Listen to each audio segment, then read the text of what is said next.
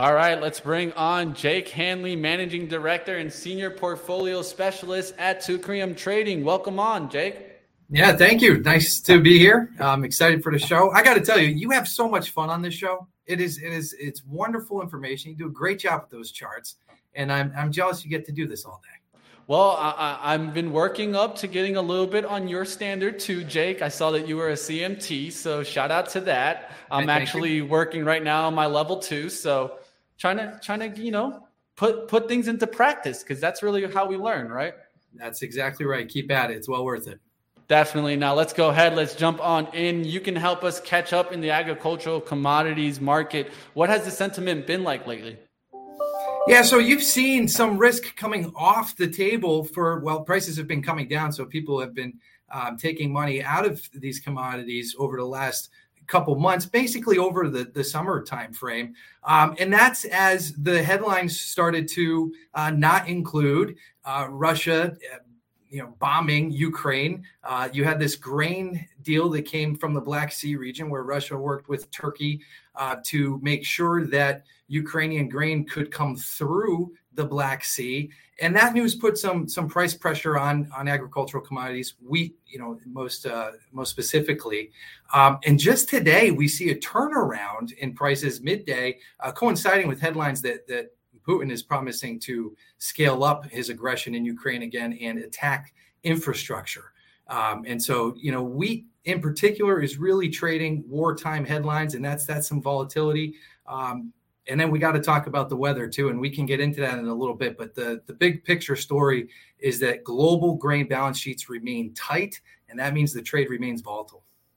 Yeah, just recently we just got the initial WASDE reaction, right? And uh, for our traders that might not know out there, this is the World Agricultural Supply and Demand Estimate. Talk a little bit about this report and why we should be keeping watch if this is some, especially something that we're looking to trade. And tell us about the potential troubles that are maybe be ahead for U.S. corn. Yeah, absolutely will. And I would say we call it the WASDE. So shorthand is WASDE. Um, you know, follow that us on, on, on, Twitter, absolutely, and and you know, tune into our to our newsletter as well at teucrium.com to stay up to date with this because the WASDE is the gold standard in the supply demand information for commodity agricultural commodity markets and we're very focused on the grains of course and so it comes out once a month it is a usda government report and the market trades these numbers analysts issue expectations for what the numbers might be. Uh, that's helpful for traders because it gives us a range uh, of expectations. And sometimes the actual numbers come in outside those ranges. And when that happens, that's when you get a real surprise. And so we saw a surprise in soybeans in this latest WASDE, uh, where the government revised lower their harvested acre expectations and also revised lower their yield expectations. So all of that equates to lower than expected US soybean production, which is a big deal because this is now the third year in a row where the United States is expected to use more soybeans than we produce. Okay, so when your consumption exceeds your production, you have a supply and demand problem, and that's very supportive for prices. Now, you mentioned corn too. Corn Corn, we thought is was going to be where the action was, and the surprise in the last WASDE. Um, expectations are for U.S. corn yields to probably trickle down lower from what we even saw in September, um, and so U.S. corn and soybean production is being revised lower, and again, that's that's supportive for prices. Definitely. Now let's talk about the wheat situation because, of course, that was the forefront for a long time until we got kind of that Black Sea deal. What's going on in wheat? Yeah, wheat again is going to continue to trade the headlines in the in the wartime market. Um, on a global basis, the world is set to consume more wheat than we produce for the third year in the world in the row. Okay, and that's on a global basis.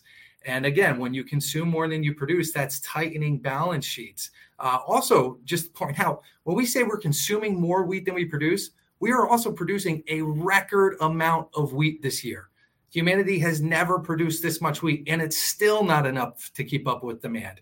Add to that supply chain concerns and moving it from A to B because you can't get through the Black Sea, or there's question marks as to whether that trade will continue. And you have you have some real uh, gunpowder building up underneath the wheat markets. So I would say, as it relates to corn, wheat, and soybeans, the situation exists where if there is volatility surprise, uh, it could be to the upside because of the tight balance sheets. Now, I will take a step back and just give you some context here. Our overall base case is for grain prices to trickle lower over the next few months, and that coincides with the U.S. harvest. When the U.S. harvest comes in, we have more corn, wheat, soybeans, and so forth than we'll have all year. Right? We have one harvest a year, so a big pile of grain um, is is harvested, and over the course of the year, we take out of that big pile of grain. So as that supply comes on seasonally, um, that is going to be bearish, bearish for prices. And so that seasonal pattern uh, exists. And so the base case is for prices to trickle lower in the near term. But again, these global balance sheets and US domestic corn and soybean balance sheets remain very, very tight. So there could be a surprise to the upside against the seasonal trade. Definitely. Now, of course, what do you see in 23? I mean, uh, the focus right now, we're looking at 22, but of course, uh, new crops coming in for next year. Do you still see the world uh, supply still having supply disruptions? All right. So, for the humanitarian in us all, there is hope coming out of South America. South America is expected to produce a record amount of corn and soybeans uh, this year. They're starting to plant that right now. The big wild card is weather unfortunately, we've had two years back to back La Nina climate patterns. La Nina means very dry weather in Brazil and Argentina, two massive agricultural commodity producers. It also means dry weather in the United States plains, and we've seen that drought, uh, and it's been a big problem. Right now, it looks like we are still in a La Nina for possibly the third year in a row. So, depending on how strong this La Nina is and how long it lasts, uh, it could further complicate production in South America. That would be supportive for prices, but again, bad for the humanitarians in us. Um, and so, overall, you have to look at the fact that production costs are continuing to go up. And we can point to energy as being a big culprit there. Uh, fertilizer production out of out of Europe taking a hit because of high natural gas prices. Okay, all of these things push up the cost of production.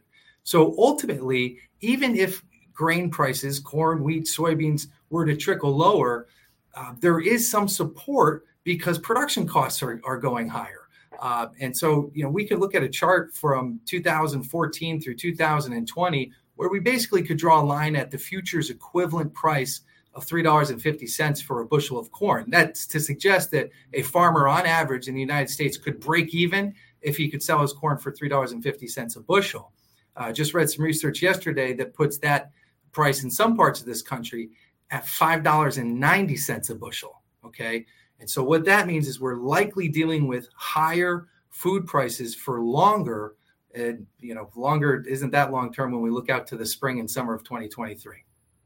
Inflation concerns on that end, but let's talk, and let's wrap on up here with what catalyst should we investors be watching moving forward?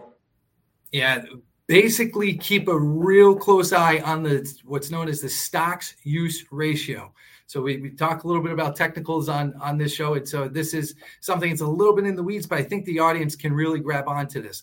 The stocks use ratio is found shameless plug on our website. We, we post this information on our website, teucrium.com, but you can also find it in the, the WASDE report. You take the ending stocks and you divide it by the total usage. That ratio, as it goes lower, is supportive for prices. As that ratio goes higher, it suggests that the balance sheet is expanding and uh, it could be putting price pressure uh, downward. Okay, so for, for the audience, keep a close eye on, on the supply uh, and demand situation overall. And of course, you got to watch this war in Ukraine and you have to watch the European energy crisis. Uh, those are those are big issues. Well, thank you for joining me today, Jake Hanley, Managing Director and Senior Portfolio Specialist at Teucrium Trading. And I did see some of the articles that you guys put out. I saw your name by there. So uh, definitely, if you guys want to check out a little bit of more of Jake, definitely go to the website, check out those articles. Thought they were a really good read. Appreciate Thank you Thank you very much. Jake. Appreciate it. Thanks for having us.